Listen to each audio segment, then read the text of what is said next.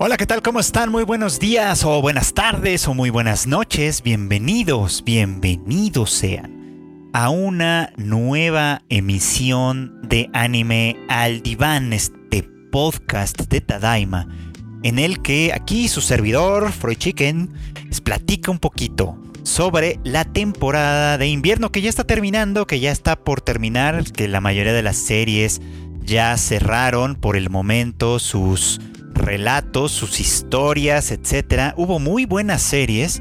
Hubo algunas que quise ver y no se pudo porque pues Funimation me las dejó en la cárcel y que pues ya espero estar platicando sobre ellas más adelante, a ver si en un video, en otro podcast, en algún especial, qué sé yo. Ya estaremos viendo qué es lo que se hace al respecto. Pero por lo pronto, eh, hay que aprovechar este capítulo que sería el capítulo final de temporada igual, ¿no? Para platicar sobre los finales de temporada que las series nos fueron dejando. Y esto pues está interesante porque la verdad es que hubo algunas cosas bastante buenas, una que otra decepción, alguna que otra sorpresa y bueno pues vamos a empezar pues por ahí, ¿no? Pues vamos a empezar un poquito como hablando de lo que esperábamos y de lo que no. Pero bueno, pues quiero empezar por una que dejé de, de la que dejé de hablar hace tiempo, que, que ya no estuve siguiendo semanalmente, en parte por poco interés, porque hay que decirlo, no a todo el mundo le gusta, soy de los poquitos que de alguna manera creo que le está siguiendo constantemente y le sigue gustando y de todos modos estoy esperando una nueva temporada y estoy hablando de Osomatsu-san que con el capítulo de esta semana cerró la tercera temporada. Y bueno, pues déjenme decirles, esto va a ser muy breve, que la verdad es que esta tercera temporada no estuvo tan buena como las anteriores. Creo yo que las primeras dos habían tenido muchísimo más éxito en este caso, por ejemplo, le dieron muchísima atención a los a los Musubi, los, este, estas inteligencias artificiales que sí al principio tuvieron algunos elementos muy interesantes, pero la verdad es que una vez que me los liberaron, una vez que se convirtieron en personajes como solos por su propia cuenta, sí para mí la verdad es que se cayeron muchísimo, ya aportaban realmente muy muy poquito a, los problemas que de alguna manera se habían ido planteando y la verdad es que en general a mí no me causaban mucha gracia. Cosa contraria a lo que pasaba, que de eso creo que pudo haber habido muchísimo más, con la nueva asociación que tuvieron eh, Nia y Totoko en este en esta cuestión de ser dos chicas pues ya ya no tan jovencitas obviamente, ¿no? Ya ya están en sus en sus 20, digo, son jóvenes obviamente, pero, pero ya no son adolescentes ni mucho menos, que están tratando de abrirse espacio en la vida, por supuesto, ¿no? Sobre todo considerando que Nia es madre soltera y que pues Totoko sigue viviendo con sus papás y sigue siendo pues pues tan, tan nini como los otros morros, pues, ¿no? Entonces, eh, lo que estaban haciendo con ellas me pareció muy, muy interesante. Y uno de mis grandes favoritos de la temporada fue este sketch bastante genial en el que imitaron la, la, pues el clásico cuento de la Cenicienta, ¿no? Con Totoko como la Cenicienta, pero como una Cenicienta que no se guarda, pues básicamente nada, ¿no? Y que hizo, y a mí me pareció genial, fue uno de los sketches más divertidos. Si tienen oportunidad de verlo, búsquenlo. Todo lo demás se lo pueden quizá ahorrar si no fueron fans de la serie, pero lo que sí es que de todos modos, aunque en esta ocasión sí me quedaron a deber, creo yo, insisto en que hubo temporadas mejores y sketches más entretenidos. En esta ocasión, eh, bueno, pues de todos modos estoy esperando que más en el futuro anuncien una cuarta temporada, que yo creo que sí, porque la verdad es que es una franquicia que, si bien en el extranjero no tiene tanta, pues no tiene tanto impacto, en eh, en Japón. La verdad es que es una de las más queridas, tiene bastante público, tiene bastante jale y la verdad es que no dudo que haya próximamente, quizá en un año, quizá en dos, una cuarta temporada de esta serie. Pero bueno, pues no quiero convencerlos más de que la sigan. Si no les gustó antes, no les va a gustar ahora. Así que pues podemos dejar ese tema cerrado por ahora. Que hablando de decepciones, de decepciones, yo estoy muy triste con el final de The Promised Neverland. Me generó muchos sentimientos encontrados. Sí se veía desde el principio, hay que decirlo. Con el hecho de que quitaran el arco de Goldie Pond y muchos personajes se quedaron fuera, obviamente por, pues, por razones evidentes, etc. Eh, sí pintaba obviamente a que la serie iba caminando en esta segunda temporada hacia un final. Es decir, que en vez de adaptar todo el manga, como a veces sucede, la serie iba a buscar cerrar la historia en esta segunda temporada. Esto tiene cierta lógica, por supuesto. Pues el manga ya finalizó, ya se publicó su último volumen, le fue muy bien en ventas y etcétera. Pero como no es la aplanadora de, de, de, marketing y etcétera, que sí pueden ser otras franquicias como Jujutsu Kaisen o como obviamente Demon Slayer, que también son de, de Shueisha, de la Shonen Jump en específico, este, pues creo que se entiende que la producción del anime está buscando darle un cierre a la franquicia, por lo menos en su versión animada, sacarle todavía el provecho que se le pudiera sacar, dadas las condiciones y dada la competencia, por supuesto, y que dándole un final en esta temporada, pues ya llegaríamos a, a un punto pues digamos como que de satisfacción, ¿no? Quien quiera conocer más de la historia, pues ahí están los manga, ahí están los volúmenes recopilatorios que ya se hicieron y básicamente ahí se va a quedar porque pues ya no hay mucho más que sacarle, ¿no? Los personajes, aunque pueden ser muy interesantes y muy entretenidos, no son la clase de personajes que venden muchas, este, pues muchos goodies, ya saben, o sea, no, no, no veo a la gente comprando eh, Dakimakuras, por ejemplo, de Emma, de Rey, de Norman. Porque pues no, los personajes son, incluso después del time leap, después de que le pasan algunos años, pues siguen siendo adolescentes muy morros, ya saben, muy, muy chiquitos. Y, obviamente pues esto no, no da para vender muchas cosas. En fin, o sea, es una historia que en realidad tendría que sostenerse por sí misma. Creo que esa es la lógica con la que se planeó esta segunda temporada, en la que Kaiju Shirai, el autor del manga, también se involucró y que, eh, pues de alguna manera, la fueron llevando por un camino completamente diferente. Lo que sí es que aquí se gestó un escándalo, digamos, ¿no? Porque a partir del capítulo 10 dejó, dejaron de aparecer los guionistas entre los créditos de, eh, de la serie. Ajá.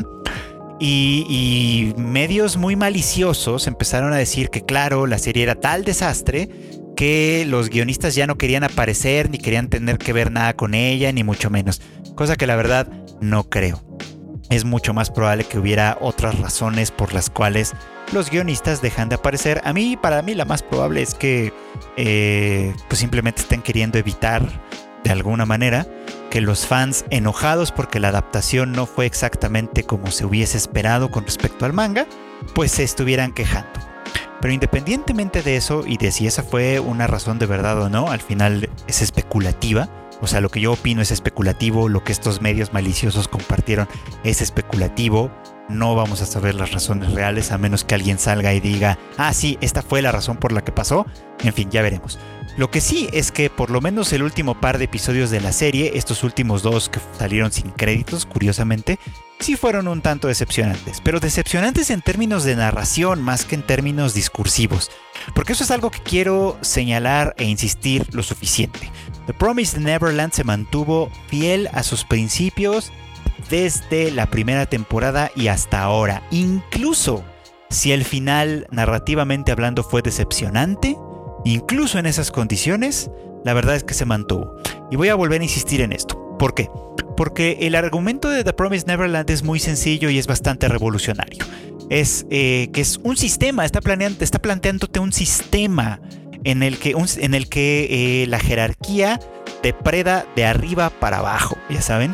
Hasta abajo están los niños, que son la carne literalmente del cañón, la carne con la que se alimenta todo el sistema y que se producen en estas granjas. Como, como parte intermedia, casi tan explotados como estos mismos niños, están sus cuidadoras, las hermanas, las, las, las, mujeres que de alguna manera eh, se integraron a ese sistema, que iban a ser comida de los demonios, pero que por sus talentos, fíjense que esto es bien interesante, por sus talentos se les perdonaba la vida para convertirlas en esclavas de por vida, esclavas que cuya labor iba a ser entregar a sus congéneres a otros, a los demonios, para que fueran alimento de estos. Y por encima de, las, de, estas mujeres, aunque no tenían ninguna interacción de verdad, está eh, la población de demonios, vamos, que conservan conciencia humana, que conservan de alguna manera todo su, eh, su, sentido de identidad y todo esto que es muy importante, que en la segunda temporada fue muy importante, eh, y que... pero que viven obviamente de las obras, por supuesto, ¿no? Que sostienen a la élite de los demonios sirviéndoles un poquito como, pues sí, probablemente como un sistema social escalonado, efectivamente, ¿no? y que de alguna manera pasan hambre constantemente, viven en la zozobra de saber si van a poder conservar su forma humana o no, que básicamente son otra forma de esclavitud, vamos, ¿no?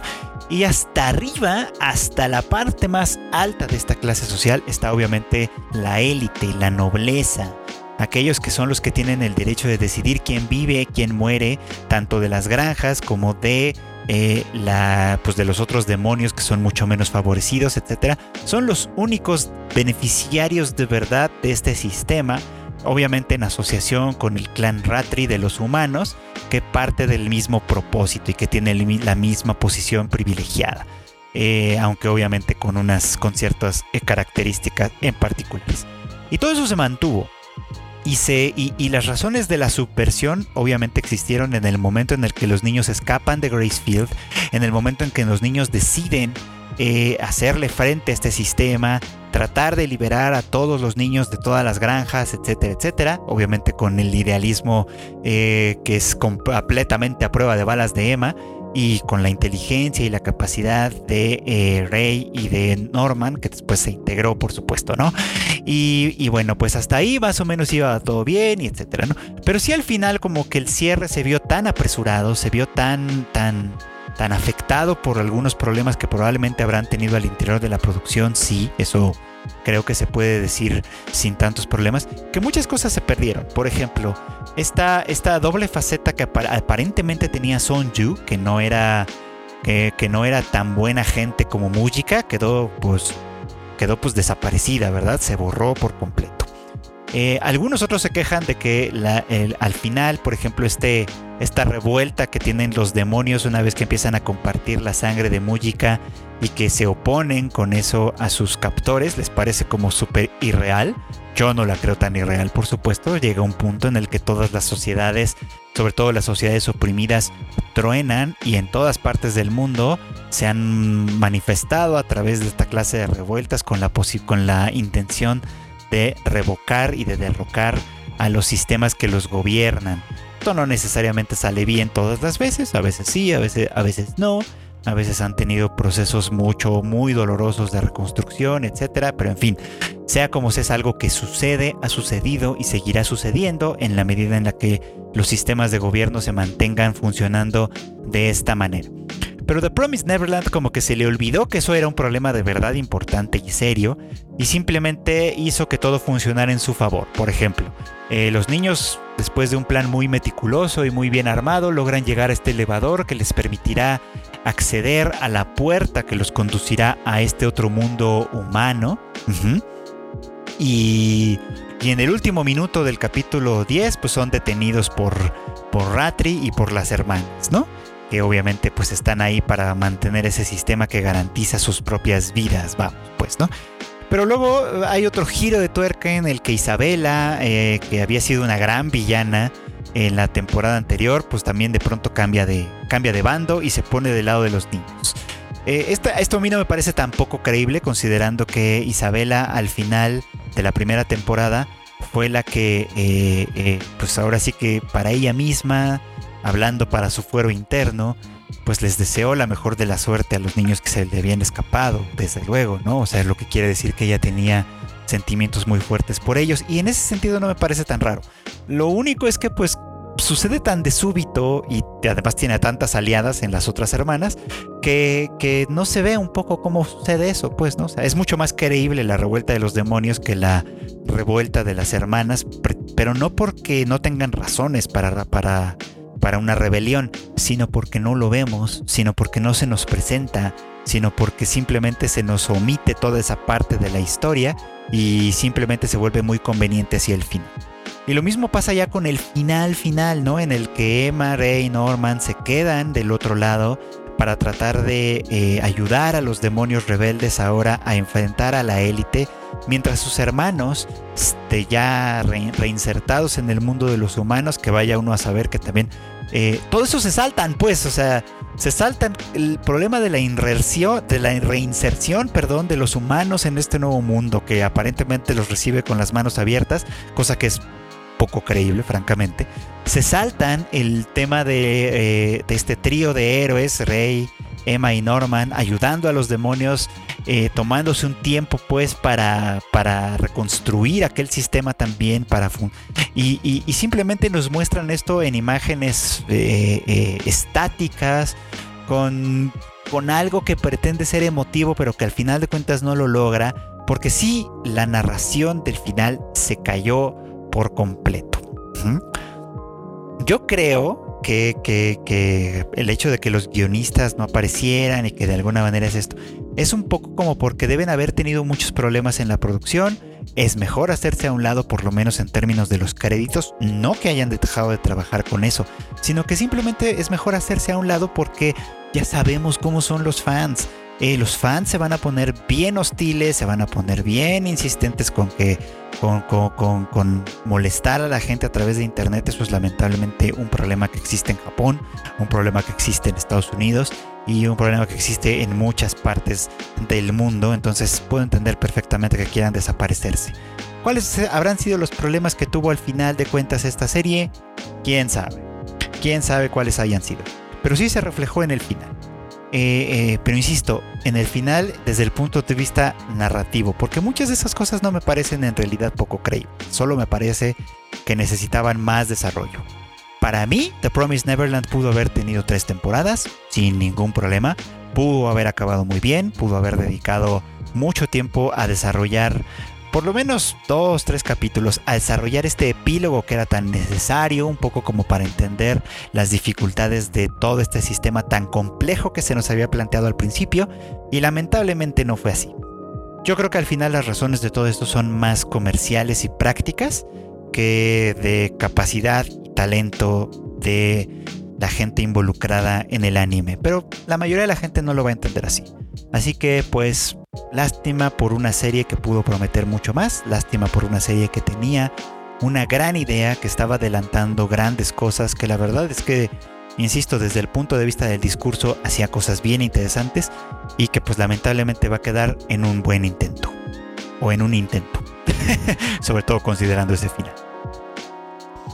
La otra que ya terminó es Re Zero, la segunda temporada, que, que, es una de estas que, que, ya agarró esta costumbre horrorosa que espero que no se vuelva una tendencia, pero me temo que así va a ser y que pues ni modo me voy a tener que aguantar. De tener esta segunda temporada en partes, tercera temporada en partes. Me choca. ¿Por qué no le llamamos tercera temporada y ya? O sea, nos quitamos de broncas. Ah, no fuerzas tenemos que hacer esta clase de divisiones. Que bueno, en el caso de R0 lo medio entendía un poco porque se les atravesó la pandemia y lo que quieran, pero me temo que esto ya se va a convertir en una costumbre. Entonces, bueno, ya. La segunda parte de la segunda temporada de R0 terminó y la verdad es que eh, hay que decir algunas cosas. Esta es una serie que está creciendo mucho y muy bien. Los personajes empiezan a sentirse cada vez más sólidos, especialmente los personajes principales como Emilia o Subaru, eh, incluso personajes que no son tan principales pero que son importantes y constantes como Roswell, eh, Beatriz o Ram, etcétera, han ido adquiriendo eh, pues unas dimensiones que son bastante más interesantes, que los vuelven personajes muchísimo más completos de lo que habían sido y que contribuyen obviamente a un argumento complicado e interesante. Creo que el problema de Red Zero como historia, como anime por lo menos, las novelas no sé si tengan este mismo dilema, como que no termina de decidir qué quiere hacer. Hay principalmente dos tipos de historia y ahorita voy a explicar un poquito esto. Una son las historias que son llevadas por los personajes, es decir, que las acciones, la psicología, las motivaciones, los valores, etcétera, de los personajes son los que mueven los acontecimientos mayoritariamente. Y hay otras historias que eh, no necesariamente son así, sino que más bien son dirigidas por su propio argumento. Y los personajes giran en torno a los acontecimientos que van sucediendo. La primera de la, primera, el primero de este tipo, de este tipo de narraciones, obviamente depende de personajes muy bien construidos, casi siempre muy profundos, con muchísimos matices, cuyas decisiones muchas veces contradictorias, etcétera, son las que van moviendo la trama. La otra consiste obviamente en que una trama mucho más grande va, van, van, sucediendo cosas y los personajes reaccionan a ellas. Y para esto no necesariamente tienes que tener personajes muy profundos. Basta con que reaccionen de manera más o menos fidedigna, no, no fidedigna, no, más o menos verosímil este, a, las acciones que están sucediendo, a lo que las acciones del mundo los va llevando. Y creo que Re Zero no se decide si quiere ser una u otra. Es decir, construye un mundo muy complejo con muchísimas cuestiones políticas, sociales, mágicas, incluso con una historia compleja que se extiende 400 años atrás, cuyos efectos todavía se viven de manera muy, muy... Eh, muy en carne viva, digamos, etcétera, y eso es muy importante y obviamente es razón suficiente para que los personajes se muevan pero al mismo tiempo quiere jugar a que los personajes que están moviéndose en esos términos son muy profundos también y tienen que tener cierta complejidad y cierta contradicción. Y a veces en ese proceso es donde se pierde un poco. Por eso la primera temporada me costó tanto trabajo, porque Subaru era un personaje muy poco verosímil. Porque Emilia, aunque tuvo grandes momentos en esa primera temporada, también era un personaje de quien uno no entendía muy bien cuáles eran sus problemas, cuáles eran sus dilemas, como que solo parecía una muchachita insegura, etcétera, ¿no? Y obviamente eso hizo que personajes como Rem se volvieran muy populares, pues, porque es de los poquitos que durante esa primera temporada tiene un desarrollo como personal bastante significativo y bastante importante. Y bueno, pues toda esta segunda temporada estuvo ausente, así que este pues así, así las cosas básicamente, ¿no? Entonces creo que aparte de que la complejidad del universo que plantea, de todos los problemas, los personajes, etcétera, es bastante amplia, eh, el hecho de que, de que de que la serie como que no termina de decidir si quiere desarrollar a los personajes, si quiere desarrollar los acontecimientos, y me van a perdonar mucho sus fans, pero la verdad es que no logra hacer una sinergia entre ambas cosas. Hay series que lo logran y esta no es una de ellas. Entonces, este, de pronto sí se vuelve muy confusa. Pero lo que hizo muy bien esta segunda parte fue plantear un tema psicológico muy muy importante que ya lo he hablado en otros, en otros capítulos de este podcast, pero que quiero mencionar de nueva cuenta. Es el problema de estar psicológicamente paralizado. Ajá. Que ese es el dilema en el, que, en el que ha estado Subaru durante mucho tiempo, es el dilema en el que ha estado Emilia durante mucho tiempo, y conforme avanzó la temporada nos dimos cuenta que es el dilema en el que han estado atorados todos. Ram, Roswell, la propia Beatriz, todos han estado detenidos como con una especie de parálisis psicológica que los ha convertido en, en, simples títeres del destino, vamos, ¿no? Que los ha dejado irse conduciendo por las acciones, por las acciones del mundo, pues, ¿no?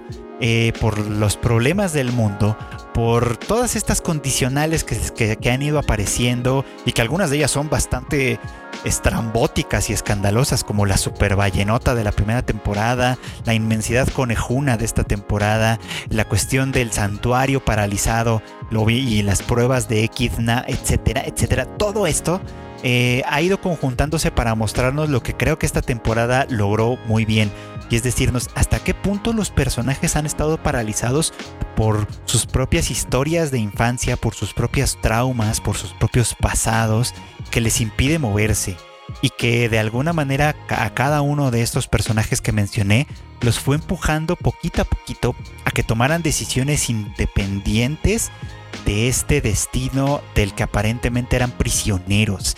Y esto es lo que me parece que es mucho más valioso de Re independientemente de sus, eh, de sus fallas narrativas, etc. Creo que esto lo ha logrado plantear y demostrar muy bien con casi todos los personajes que estuvieron implicados aquí.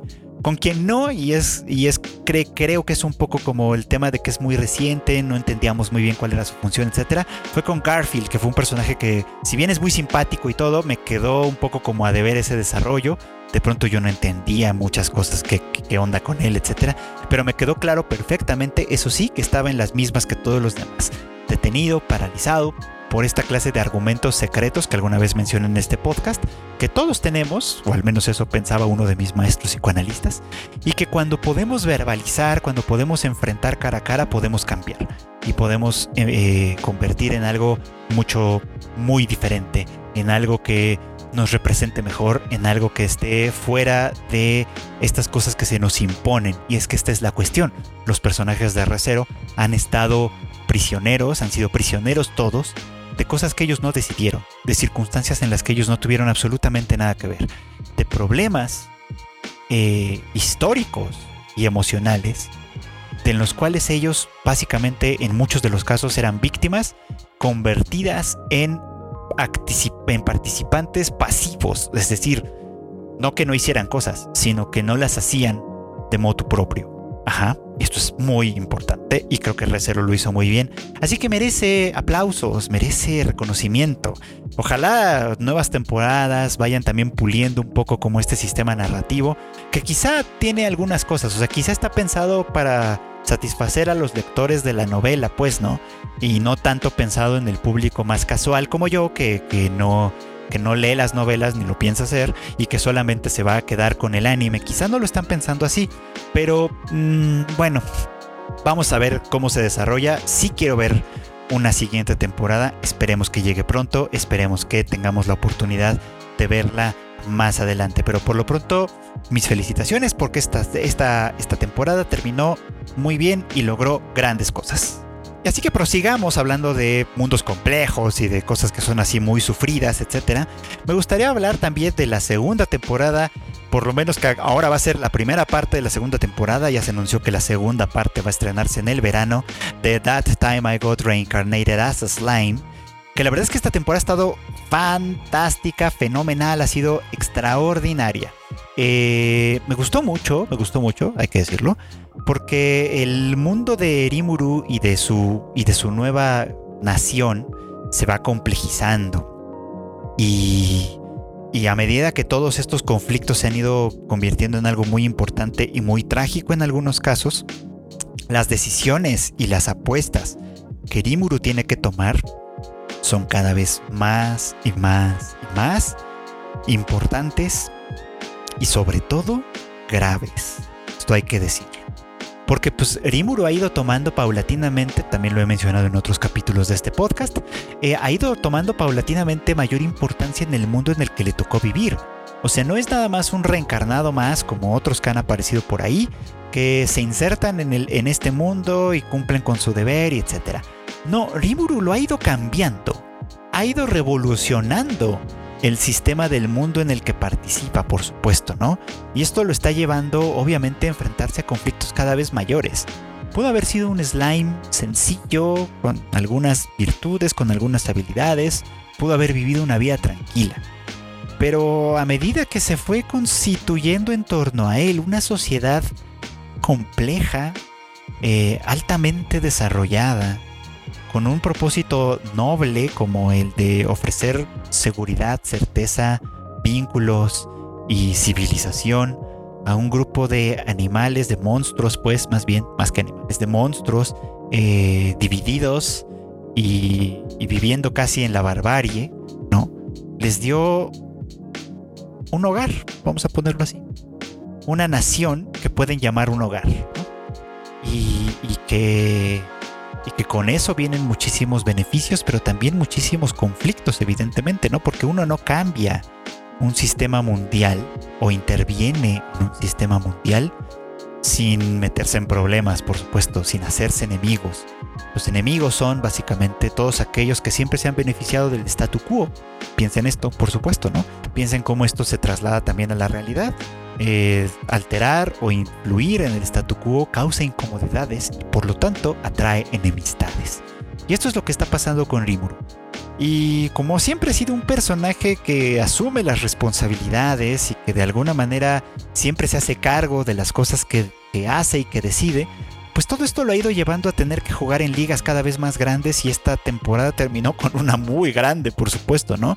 Con Rimuru convirtiéndose en un rey demonio sumándose a la liga de, a la liga de los Reyes Demonio, básicamente, ¿no? Que aparentemente juegan en conflictos muchísimo más importantes, muchísimo más salvajes. Y bueno, pues eh, el crecimiento del poder de Rimuru ha sido básicamente exponencial. O sea, ahora es 10 veces más de lo que había sido antes. Y esto incluye obviamente a todos sus aliados, a todas las las, eh, las especies de monstruos que están vinculadas con él. Eh, y, y esto, bueno, pues anticipa grandes, grandes, enormes conflictos más adelante. Con este final de temporada, por ejemplo, que implica la vuelta del el dragón con una nueva forma muy, muy galán, vamos a ponerlo así, este, pues la verdad es que uno podría pensar y quizá sentir como que hay cierta tranquilidad, cierta paz, en que no solo Rimuru ha crecido y el poder de sus aliados también, sino que se ha hecho de nuevos aliados con grandes poderes que se ve que va a estar sumamente importante. Pero yo sospecho que esta sensación de tranquilidad es simplemente eso, una sensación nada más, un engaño. Porque eh, jugar en las ligas mayores no debe ser ninguna cosa sencilla de ninguna manera y esto vamos a ver qué implicaciones tiene. Vamos a ver en qué consiste todo este problema que se nos viene a partir del próximo verano.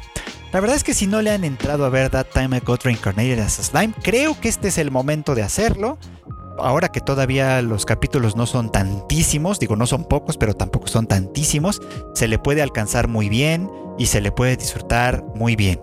En la temporada de primavera vamos a tener una relativa pausa porque viene una especie de spin-off que se llama The Slime Diaries, que la verdad tengo que decirles, yo no lo pienso ver, esto sí no me interesa, me voy a esperar hasta que empiece el verano para continuar con esta, con esta franquicia que me gusta mucho, me interesa mucho y vamos a ver en qué continúa. Y bueno, pues otra sorpresota, otra gran, gran, gran sorpresa esta temporada ha sido eh, la de eh, So I Am a Spider, So What o Como Desga Nanika una de las originales de Crunchyroll, que también eh, va a continuar todavía, esta sí inmediatamente, bueno, casi inmediatamente, va a tener también una breve pausa de una o dos semanas, no estoy muy seguro, y luego volverá eh, en, eh, en abril, en abril también, para continuar con su segunda parte. Esta, tengo que decirlo, lo he dicho antes también, pero lo repito ahora, y me ha costado un poco de trabajo, hay que decirlo, ¿no? Aunque he disfrutado muchísimo, muchísimo de las aventuras de la araña, con la fantástica actuación de voz de Aoi Yuki, que de verdad ha hecho un trabajo extraordinario que merece aplausos, premios, dinero extra, lo que sea que haya que darle a esta chica, porque de verdad se ha dado el lujo, el, gusto, más bien nos ha dado el lujo a nosotros y el gusto ella probablemente de disfrutar de un trabajo magistral. Pero la historia ha sido complicada. Primero porque se nos ha contado un poco como desde dos lugares distintos. El de, el de la araña, por supuesto, a quien le apodamos Kumoko. Bueno, se apoda un poco como a sí misma también así. Este, porque no tiene nombre de verdad. Y a, eh, y, a, y a, los humanos, pues que aquí también son todos un grupo de reencarnados, todos reencarnados en distintas posiciones. Este, no todos los reencarnados fueron humanos, como el caso de Kumoko, por supuesto.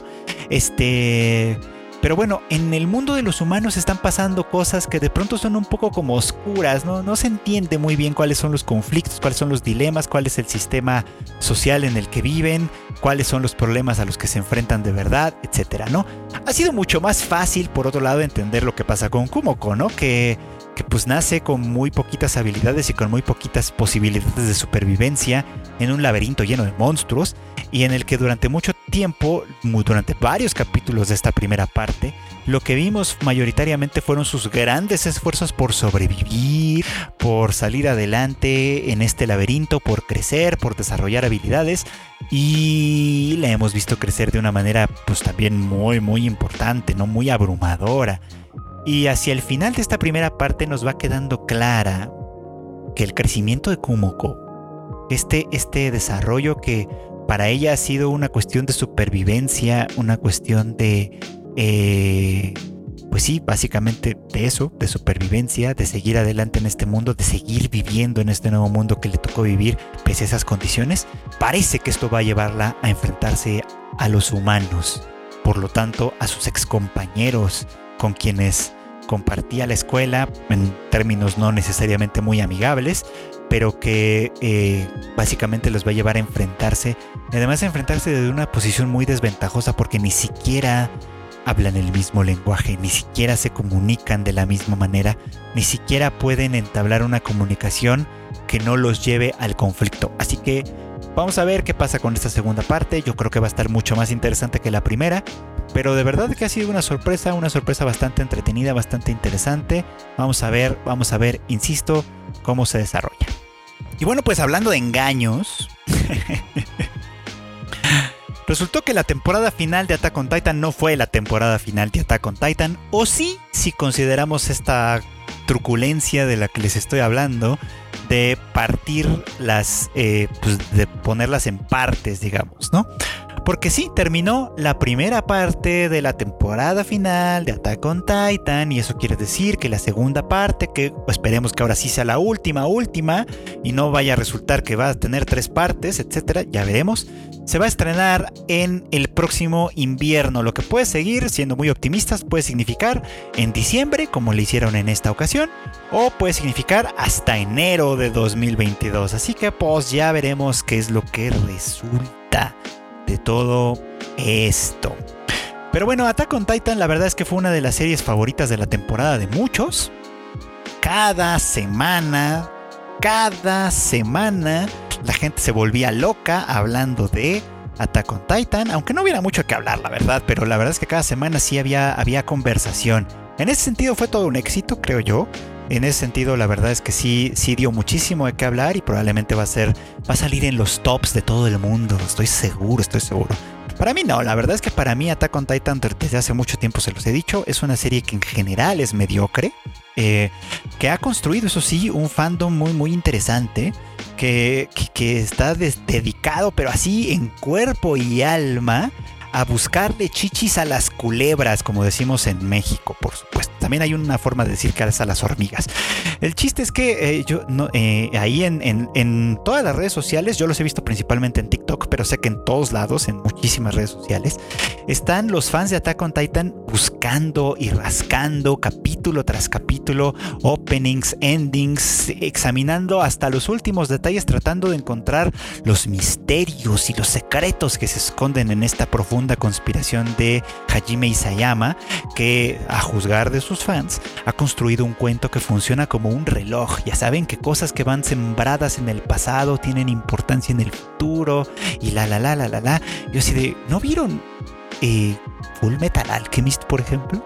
Que parece mucho más simple, pero en realidad hizo esto y lo hizo de una manera muy linda, muy bonita. Aquí no, aquí la verdad es que está tapando las cosas como, como, como, como bueno ya hemos hablado de muchas de sus inconsistencias y en realidad creo que por eso es que es divertido señalarlas, porque a muchas otras series le perdonamos inconsistencias porque nadie hace un esfuerzo en mostrar que todo tiene una consistencia espectacular y que por eso esta cuestión es, esta serie es una gran narración y lo que sea.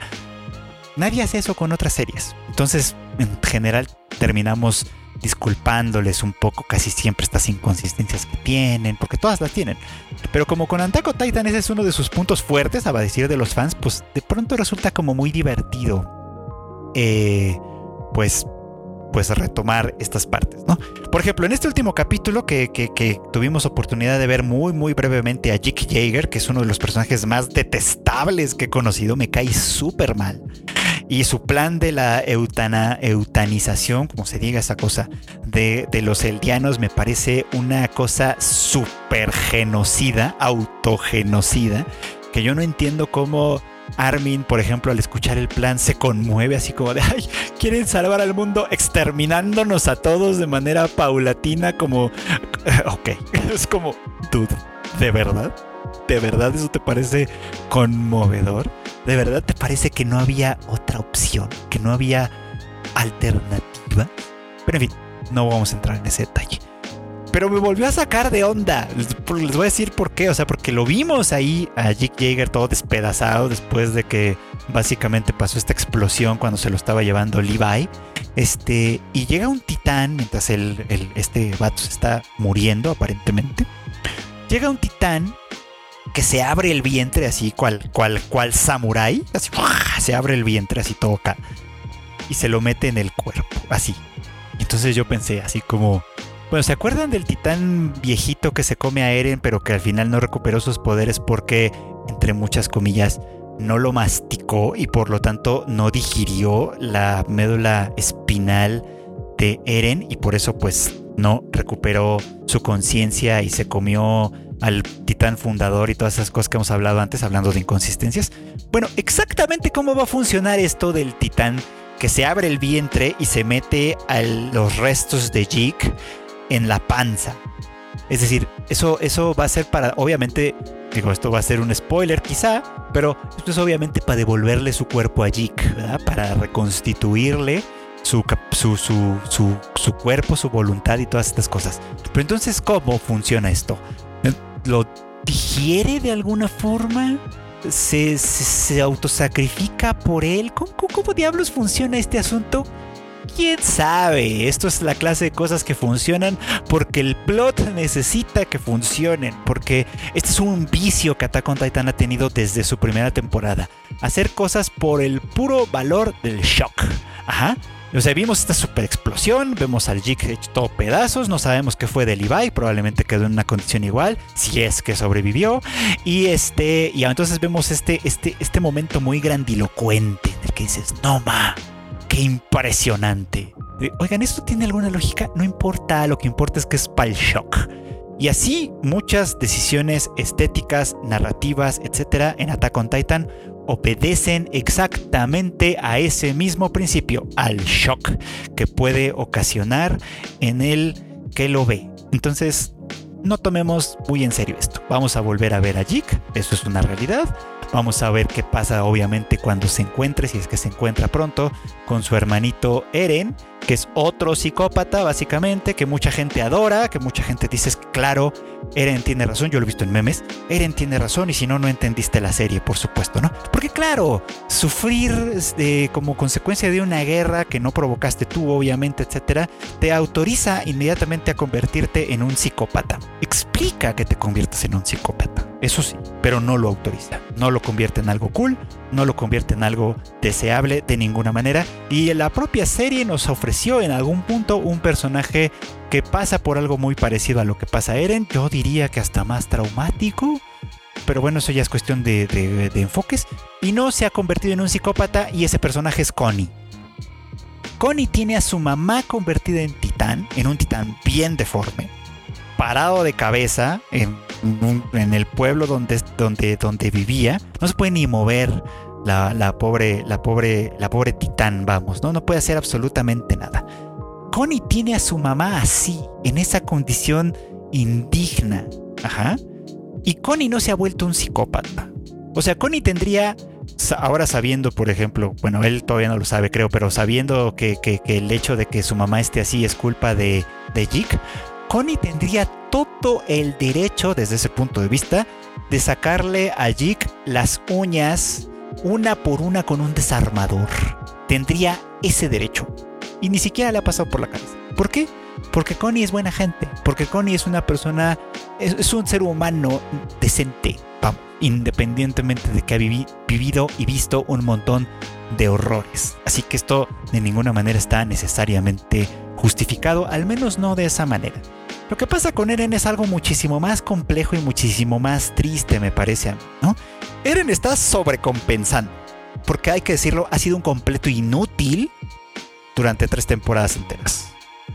Damisel en peligro constantemente, el poder que heredó lo heredó porque su papá también es otra forma de psicópata mucho peor probablemente, este que sí está bastante justificada esa psicopatía, les, digo, ¿no? O sea, los eldianos han sido víctimas de Marley durante muchísimo tiempo, tienen todo el derecho de buscar que se les resarza ese daño, pero la manera en la que Eren y su pandilla de pues, básicamente de autoritarios están haciendo las cosas no funciona. No, así no son las cosas. Así que bueno, pues con todos estos problemas es que estamos llegando al final de la primera parte, un final que la verdad es que quedó mucho a deber, ni siquiera como cliffhanger quedó lo suficientemente interesante. De hecho, un minuto o dos antes, es decir, ese momento en el que brota del suelo el, el titán mandíbula y está a punto de morder a Eren, ese habría sido un cliffhanger. Para todos los que solo ven el anime, obviamente, ahí se hubieran quedado con la de vámonos, ¿qué pasó? Pero no, dejaron que la serie terminara un poquito y terminó en otro especie de cliffhanger con eh, el momento en el que a la distancia se miran, se ven Eren y Rainer. Esta eh, rivalidad, esta rivalidad del shonen que ha existido desde la primera temporada, pues, ¿no? Pero que es bien poco creíble porque Eren obviamente ahorita tiene toda la cara del sacale punta que siempre, que bueno, que resultó ser esta temporada. Y Reiner, por el contrario, tiene cara de este, pues de conejito asustado. Entonces la verdad es que ahí no se ve como que esto vaya a funcionar muy bien. Un final de temporada o final de la primera parte del final de la serie, querramos llamarle, este, que sí, sí fue un poquito decepcionante, anticlimático y además pues nos va a dejar como en ascuas durante muchísimo tiempo, porque como ya mencioné, la serie no va a regresar, siendo muy optimistas, hasta diciembre, siendo eh, mm, mm, quizá más bien realistas, hasta enero. Así que pues si para entonces seguimos con vida y hemos sobrevivido a la pandemia y etcétera, pues tendremos oportunidad de ver lo que siga de Attack on Titan. No creo que pase, pero vamos a ver qué pasa. Y pues terminemos este anime al diván con un final de temporada que tampoco lo fue, me vengo enterando, pero que para mí, tristemente, tengo que decirlo, va a acabar siendo mi anime of the season, mi anime de la temporada, y va a ser Jorimilla. Lo venía anticipando desde el principio porque eh, no tanto por su calidad, eso tengo que decirlo y tengo que confesarlo, no tanto por su calidad como tal, sino como por lo que a mí me dice como serie. O sea, yo soy fan de este tipo de series románticas, de gente real, etc. Y creo que esa es una de sus grandes virtudes. Jorimilla eh, nos presenta personajes verosímiles, realistas, sobre todo los principales. O sea, hay algunos secundarios bueno, por principales me refiero no solo a Hori y a Miyamura, sino también a, Toru, a Yoshikawa, a Sakura, a Sengoku, a Remi, etcétera, etcétera, etcétera. O sea, me refiero un poquito como a ellos, al grupito de, de estudiantes que son, ¿no? A la familia de Hori, etcétera, ¿no? Este. Me parecía que en general la serie exploró cosas muy interesantes, muy divertidas y muy padres. O sea, exploró eh, obviamente el tema del rechazo social y cómo esto puede tener implicaciones para la salud emocional, mental de alguien. Exploró, por ejemplo, el dilema de los amores no correspondidos, exploró el dilema del egoísmo de distintos personajes, exploró eh, el problema un poquito como de lo público, lo privado, lo que implica ahí, exploró el tema de la sexualidad adolescente de una manera que a mí me parece que es bastante legítima. Eh, en fin, ha explorado muchísimos temas. Y mi única queja de verdad con Jorimilla, la única queja que de verdad tengo, es que todos estos temas pudieron haber sido explorados mucho más. La serie pudo haber durado 24 capítulos, pudo haber tenido momentos, arcos completos dedicados a explorar varios de los temas que fue planteando, pudo haber hecho mucho más con lo que hizo. Eso no estuvo mal. Cito, me gustó. Creo que se entendió bien en términos generales y me dio lugar a muy buenos comentarios, algunos muy interesantes al respecto. Estuvo bien, me gustó. Pero me hubiera gustado más que durara más. Me hubiera gustado más que profundizara más. Me hubiera gustado más que le dieran más tiempo a todas estas cosas. Por supuesto, me hubiera gustado más pasar más tiempo con estos personajes. Ahora tengo ganas de leer el manga, de hecho. Me han dicho que en cierto modo el manga no es tan distinto, o sea que hay muchas cosas que se exploran de manera muy sucinta, muy rápida, que no pasa mucho. Me han dicho que pasa esto. Me han dicho también que el anime se brincó algunas cosas, obviamente, o sea que dejó eh, momentos, arcos, etcétera, sin, sin revisar, sin analizar, sin, sin presentar de ninguna manera. Entonces, pues bueno, por lo menos en ese sentido sí logró el cometido que tienen muchos animes, que es el de eh, incitar a quien los ve a que mejor vea el manga de origen o lo que sea, pues no, por lo menos eso sí lo logró, a ver si algún día alguna de las editoriales que eh, trabajan en este país nos hace el paro de traérnoslo y entonces ya veremos si todavía estoy muy interesado en ello. Pero por lo pronto la verdad es que sí, este fue el anime que más disfruté, es el que más esperaba. Cada capítulo me gustó de alguna manera, todos tuvieron cosas bien interesantes. Me encantó, por ejemplo, aquello de lo que hablé en otro momento, de los vínculos que pude hacer con la forma de, de, relacionarse que aparece en el Genji Monogatari, etcétera, etcétera. Esta clase de cosas que me parecen muy, muy lindas. Así que para mí, para mí, eh, como, como, como persona, este fue mi anime favorito de la temporada, Jorimilla, bonita serie, etcétera. Se las recomiendo mucho, la pueden ver en Funimation si no la han visto. Pero todo de lo que he estado hablando durante esta, durante esta temporada, la verdad es que me ha gustado, incluso Attack on Titan con todo y todo. Eh, de hecho, quiero concluir hablando un poquito de eso porque varias veces me, van me han hecho estos comentarios. ¿Por qué la sigues viendo si no te gusta? ¿Por qué? O sea, nada más quieres criticarla y molestar a la gente. Sí, molestar a la gente es un poco divertido, no lo voy a negar. Pero sí la estoy disfrutando. Sí tiene cosas interesantes. Sí ha planteado problemas importantes. Con lo que no estoy de acuerdo, número uno, es en pensar que es el mejor anime de la historia. Pamplinas. He visto cosas mucho más chidas. Eh, he visto los temas de Attack on Titan tocados de maneras mucho mejores en otras series, por supuesto. He visto también animaciones mucho más detalladas, etc. Eh, eh, en general he visto mejores vamos a ponerlo así. tampoco es la serie que hace esto que platicaba hace un rato, ¿no? De, de, funcionar como un reloj, de tener todo perfectamente planeado, porque Isayama es un genio que ha visto a futuro todo. Para nada. Eso es algo que sus fans se han construido en la mente, que les gusta pensar que es así, etc. Si eso les gusta pensar, adelante, be my guest, pero no es verdad. Es una serie en general mediocre que ha tenido sus buenos momentos, que ha tenido sus buenos personajes con algunos desarrollos interesantes, pero que también cuando ha tocado temas bastante eh, turbios, en muchas veces los ha tocado de una manera, si no superficial, a veces incluso completamente radical, promoviendo discursos que la verdad es que en estos tiempos, así como están las cosas, no me parece que valgan tanto la pena, ya saben, adelantar.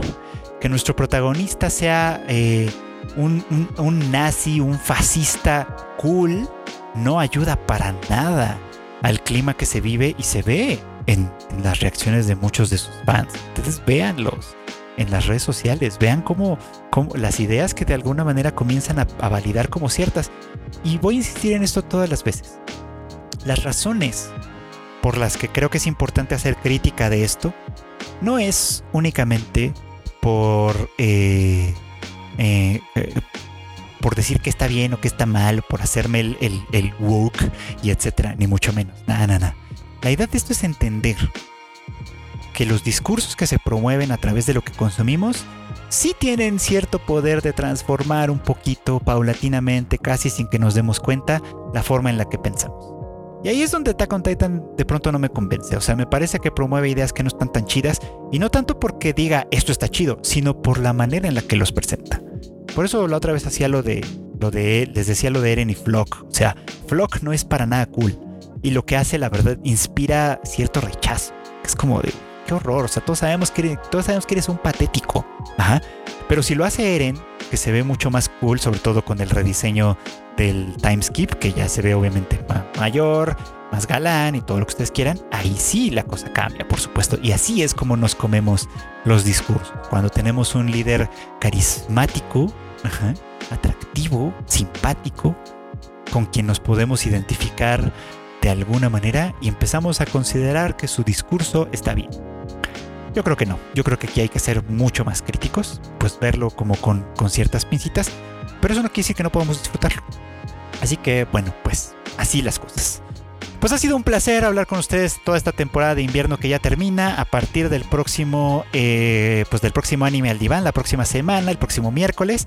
Ya vamos a empezar a hablar de los estrenos de la temporada, que vienen varios muy muy interesantes, otros no tanto, pero como sé algunos ya se están estrenando, ya tuve oportunidad de ver alguno y pues platicaremos sobre todo eso la siguiente semana. Yo me despido no sin antes agradecerles como cada semana a todos los que me hacen el favor de escucharme en todos lados, porque aparentemente me escuchan en muchas partes del mundo, a todos los que me escuchan en México, en Colombia, en Perú, en Argentina, en Japón, en los Estados Unidos, etcétera. Muchísimas gracias, hago esto con mucho cariño y espero sus comentarios, quejas, críticas, sugerencias en mis redes sociales. Yo soy Fruit Chicken en todos lados, principalmente en Twitter me encuentran y pueden platicar conmigo ahí todo lo que quieran. Si no, pues ahí también me encuentran en TikTok, en Instagram, etcétera, etcétera. Por ahí ando eh, en unas más, en otras menos, pero ahí, ahí me encuentran básicamente. Eh, y bueno, pues no queda más que eh, eh, despedirme de nueva cuenta, agradecerles, desearles buenos días, buenas tardes, buenas noches y nos escuchamos en el siguiente anime al diván.